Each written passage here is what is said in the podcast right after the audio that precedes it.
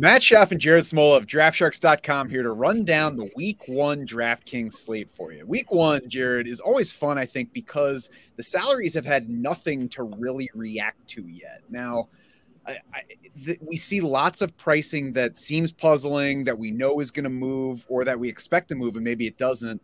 Does that make you more willing to leave extra cap space when you're building your Week One lineups? I, I think during the season, it, it's tough to leave that space because the pricing gets tighter. But here at the beginning of the season, do you find yourself more willing to put that extra money aside in building just yeah. the, the lineup that you think is the best? Yeah, it's definitely easier to do that this week. Um, and that is a good way to differentiate your lineups. I think, especially in, you know, really big GPPs, you know, that's a way to, to make sure your, your lineup isn't duplicated, which is important. The pricing is definitely loose this week. I think it's not as loose as some week ones because there really wasn't any like major injury this summer that like has this, you know, $4,500 running back, you know, sitting there who's like an obvious must play. So I, I, think it's a more wide open week one than than, than usual, but there, it's still probably the softest pricing we're going to get all season on uh, DraftKings. So it is, I think, most viable this week to, to leave, uh, you know, a, a, good chunk of money on the table. And we'll talk about some of the players that can help you do that.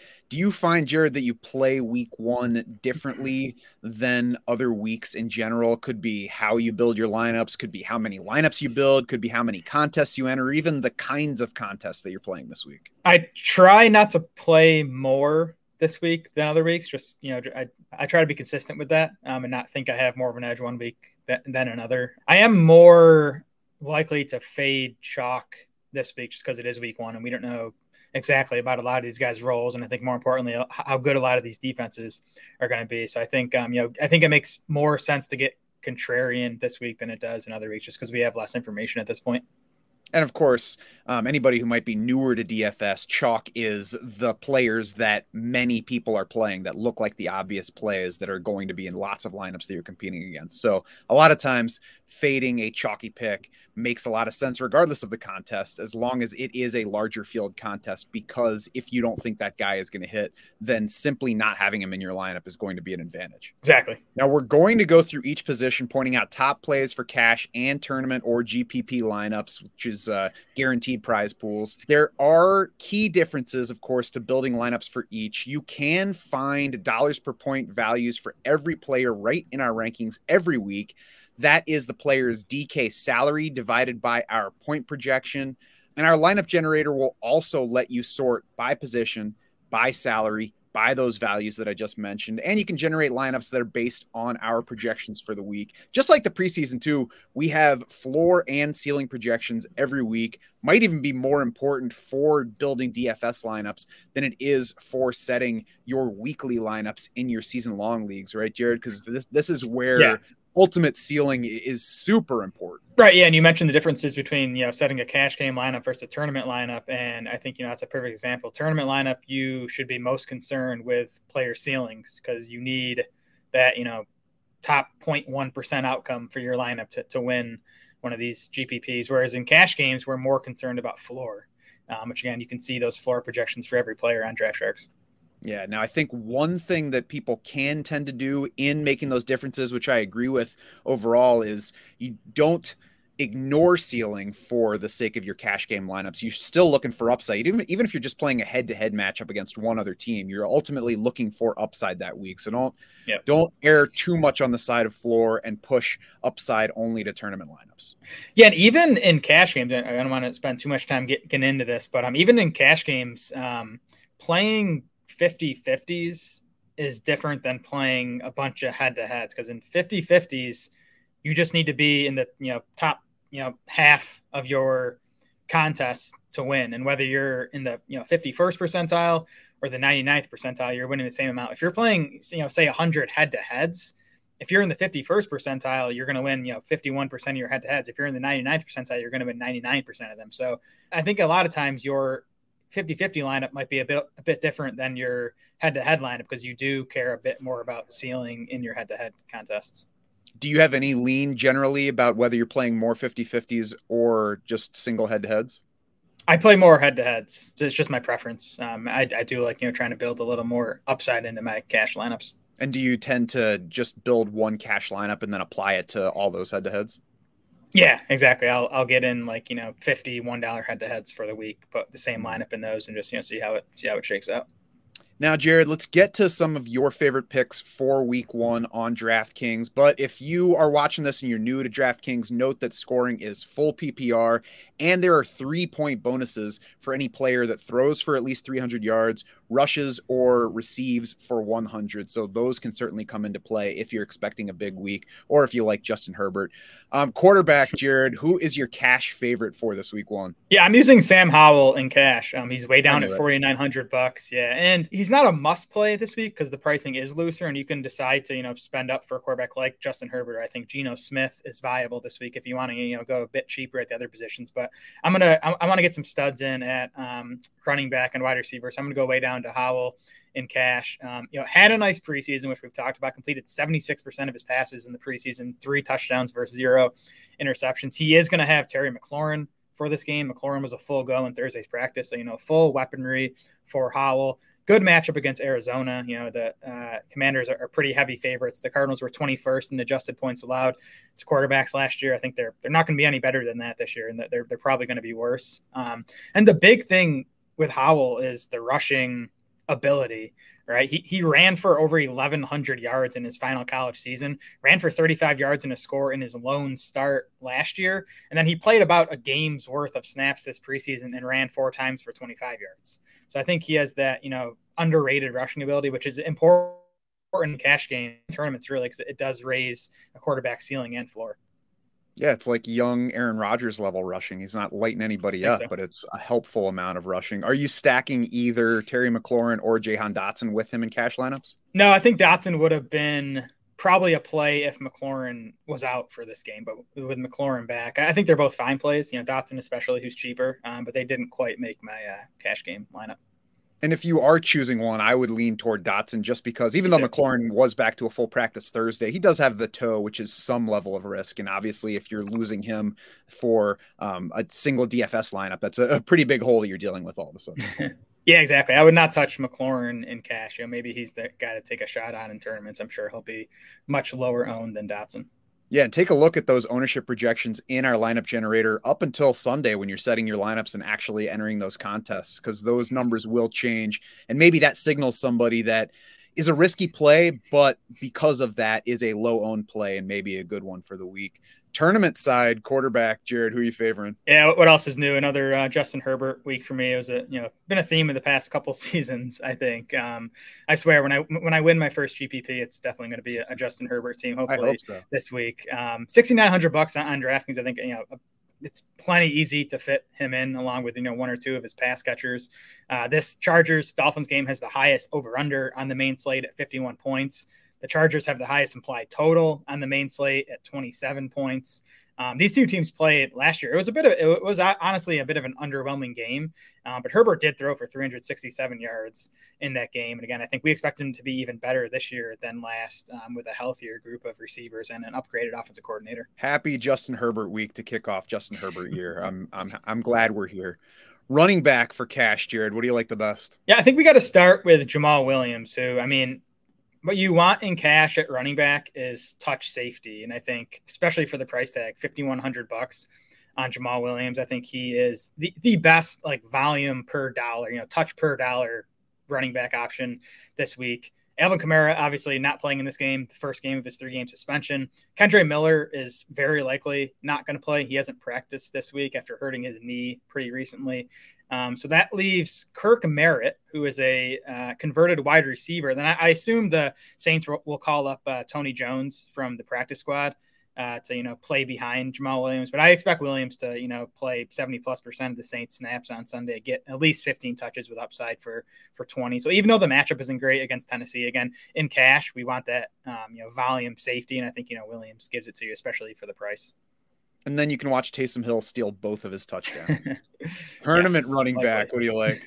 And so I like Joe Mixon. I actually think Mixon is in play for cash at sixty eight hundred bucks, and at seven seven percent projected ownership. I think he's definitely in play for tournaments as well. I think you know the, the two concerns with Mixon during draft season were you know the off field issues result, resulting in a suspension, and then just his general inefficiency last year. You know potentially leading to other guys getting um, you know, stealing touches from him as the season wears on. I don't think either of those. The, suspension obviously isn't a concern this week, and I don't think anyone's going to you know be stealing a ton of touches from Mixon this week, this early in the season. Matchup is good against Cleveland, who allowed 5.0 yards per carry to running backs last year. They were 30th in adjusted points allowed to running backs. Um, and I do think this Bengals Browns game has some shootout potential. You know, we've seen Mixon have these massive fantasy games in the past. I definitely think he's he's capable this week. And even if it doesn't shoot out, I think there's also a chance that Cincinnati runs the ball a little bit more, especially if they're succeeding because Joe Burrow's coming off that calf strain. So, yeah, I, I really like Joe Mixon this week. I like betting his yardage over. I think that he'll get plenty of work. There's no reason that he shouldn't. If he does come in at single digit ownership, uh, that's going to be uh, a big one for DFS use. Wide receiver, what do you like for cash since we're not playing a Sam Howell wideout? Deebo Samuel is my first guy in. I mean, I, I just think he's underpriced. You know, simply put, he's fifty five hundred bucks. Um, I looked last year; his lowest salary on DraftKings last year was six thousand. Um, you know, Pittsburgh's kind of a neutral matchup for wide receivers. Nothing to be worried about there. Um, I expect Deebo to, you know, still open the season as the Niners lead wide receiver and still get some work on the ground. I mean, even after McCaffrey arrived last year, you know, Deebo was getting, you know, two, three carries per game. So that, that doesn't hurt either. And we'll see exactly what kind of matchup this is because Pittsburgh purged its cornerback crew from last year. That's an unfair price for Deebo. It's rude yeah. to have him at 5,500. I'm buying that he is back this year, that he's in better shape, and that he's ready to not be the guy he was two years ago because we talked plenty about that stuff being unsustainable, but the guy that's capable of scoring on the ground or through the air and getting plenty of opportunities. Yeah. Tournament at wide out. Who are some favorites for you? Yeah, two guys I want to mention here, um, both in the mid 6K range. The first is Chris Olave at 6,500 bucks, which I think is a really nice price. He is projected for 13% ownership, so you're, you're not getting a, a big differentiating point with Olave. But I'm still willing to play him in tournaments. Um, you know, the Saints at home with a nice implied total this week against Tennessee, who was 31st in adjusted fantasy points allowed to wide receivers last year. And Tennessee last year especially struggled defending deep passes. Uh, Tennessee allowed the most fantasy points on passes 20 plus yards downfield last year. And Olave ranked eighth league wide in targets 20 plus yards downfield. So I think it's especially good matchup for Olave's archetype. And another guy, a guy who is going to be loaned, Mike Evans at 6,300 bucks. Honestly, he's a little overpriced there, but that's going to keep the ownership down. We haven't projected for just 4% ownership. We know Evans, said, you know, he's he's capable of these big games. And yeah, they've come with Tom Brady and Jameis Winston. We'll see if Baker Mayfield can support that type of ceiling. But in this matchup against Minnesota, who's you know secondary is completely unproven and probably going to end up being pretty bad this year, um, I think you know Evans has a chance to have you know one of those you know 100 yard two touchdown games. It's good that you brought up Jameis Winston because Baker Mayfield's been disappointing, but is he worse than Jameis Winston? I mean, one of them starting at this point, so he's probably not worse than Winston. Going back to Olave, uh, a couple good points there. I mean, the Tennessee defense was one to target with wide receivers last year. They have the same safeties this year. They have not answered their cornerback issues, and their pass rush could be even worse, or at least not better than it was last year. Uh, Harold Landry's coming off an ACL tear. And Olave, you mentioned 13% projected ownership right now. Like we, we talk about looking for low owned guys in tournament lineups, but you don't want to just make sure that you're going after low owned guys, right? For sure. If you have a lineup full of, you know, 2% owned guys, yeah, that's, that's, that's not going to work. It's, it's about finding the right balance, I think, right? Like you can even have a lineup that is all guys between eight and 12%. And that's, you know, probably going to be different enough. Or you can have a lineup that has three chalky guys, but, you know, make sure you find, you know, maybe two guys that are, you know, under 5% owned. And it matters too what type of tournament you're playing. And just full disclosure, I play mid stakes, but all single entry stuff. And I try to find tournaments that are like between, I don't know, 1,500 people and like 5,000 entries, right? So I'm not getting in these massive, you know, the millionaire maker. And the millionaire maker, you do need, you know, low owned guys in your lineup. If you're in these, you know, smaller tournaments where it's only you know, a few thousand people, you can definitely afford to be more chalky. So understand the contest you're playing in and, and you know build build your lineup accordingly. Yeah, and I mean certainly in whatever contest you're playing, if you're if you're rostering all differentiators, then you're going to have to singularly beat the entire market of players that week. You're going to have to be all right and everybody else is going to have to be wrong for that to work out. So you're usually looking more for one or two or three differentiators. And certainly the larger the field that you're playing in, the more max entry players you're competing against. So know that people are playing a whole bunch of different lineups against you and taking all of these different chances. Tight end for cash, Jared. Who's your favorite guy on DraftKings? Yeah, I'm playing Hayden Hurst in cash, our guy. You know, oh, we talked about him, talked about him all, all summer, got the big free agent contract nice usage in the preseason, kind of as we expected. And then you have DJ Chark very likely out for Carolina. He hasn't practiced this week with a hamstring injury. Adam Thielen did not practice on Thursday after being limited on Wednesday. So, you know, we'll see if that was a, you know, maintenance day or if he actually got hurt in Wednesday's practice. Regardless, I think, you know, Hurst is going to play a big role in the passing game, especially this week. Um, and the matchup's good. Atlanta was 27th uh, in adjusted points allowed to tight ends last season. And as we talked about on the preview pod, revenge game potential against the revenge team game. that traded for him and then let him walk. exactly. Tournament side for tight end. What do you like? I like Gerald Everett, um, especially in, in a Herbert lineup. He's now Everett's another guy, kind of like Mike Evans. I think he's a bit overpriced at forty three hundred bucks, but that has him coming in at just three percent projected ownership. Um, just in general, especially in DFS, I try to stack my tight end with the quarterback. I mean, you know, tight ends just tough to figure out. A lot of these guys don't have a ton of upside, but if I find the quarterback that has the big game, you know, that tight end I think is more likely to ha- have a nice game, or at least you know find the end zone once, which is really all you need um, at this price. The other guy I like is Juwan Johnson. Going back to that, you know, Saints matchup against the Titans. You know, Tennessee was uh, 30th in adjusted fantasy points allowed to tight ends last season. Juwan Johnson just 3,900 bucks, and we haven't projected for one percent ownership. So if you like Chris Olave as attorney wideout and and Juwan Johnson as attorney tight end, does that yeah. mean that even maybe you subconsciously like Derek Carr a little bit as a tournament quarterback? Yeah, that's one where if I was playing the Millionaire Maker, I might you know go Carr Olave, Juwan Johnson. You know, maybe run it back with Derrick Henry. I think you know that's that's a viable play if you're in a big tournament. And the, the types of tournaments I'm playing, I'm not going to get there. Now, I definitely would not play Juwan Johnson and Chris Olave in the same lineup without Derek Carr, but I think you know you can play um, one of those guys in a lineup without Carr. What are you looking to flex on DraftKings this week? Because of course we have the quarterback, yeah. two running backs, three wideouts, tight end, defense, and then a flex spot. Very often, almost all the time, I'll use a running back at flex in cash games because they do bring the higher floor because of their you know touch volume. Um, and then in tournaments, I'm usually playing a wide receiver in the flex spot because they they bring higher ceilings, especially for the price tag. Like you can find wide receivers in the 4K range that have the potential to score 20 plus DraftKings points. It's tough to find that at running back without, you know, an injury to a starter that leaves a, a backup super low price. So running backs in cash and then wide receivers in tournaments in, in the flex spot and of course looking for running backs that have receiving upsides specifically for full PPR. And then I assume that on the wideout side, we're hoping for somebody that has, you know, good target volume and thus a, a decent shot at reaching that 100 yard bonus. Yeah, big playability, you know, touchdown upside. That's definitely um, stuff you want to look for in, in tournament wide receivers. Favorite defense or two this week? Definitely playing the Commanders in cash. Um, you know, twenty eight hundred bucks. They're pretty easily our top dollars per point value at defense. Playing, uh, you know, at home for Josh Dobbs and the Cardinals. The Commanders are projected for sixteen percent ownership. Um, so I think in tournaments they're likely worth fading.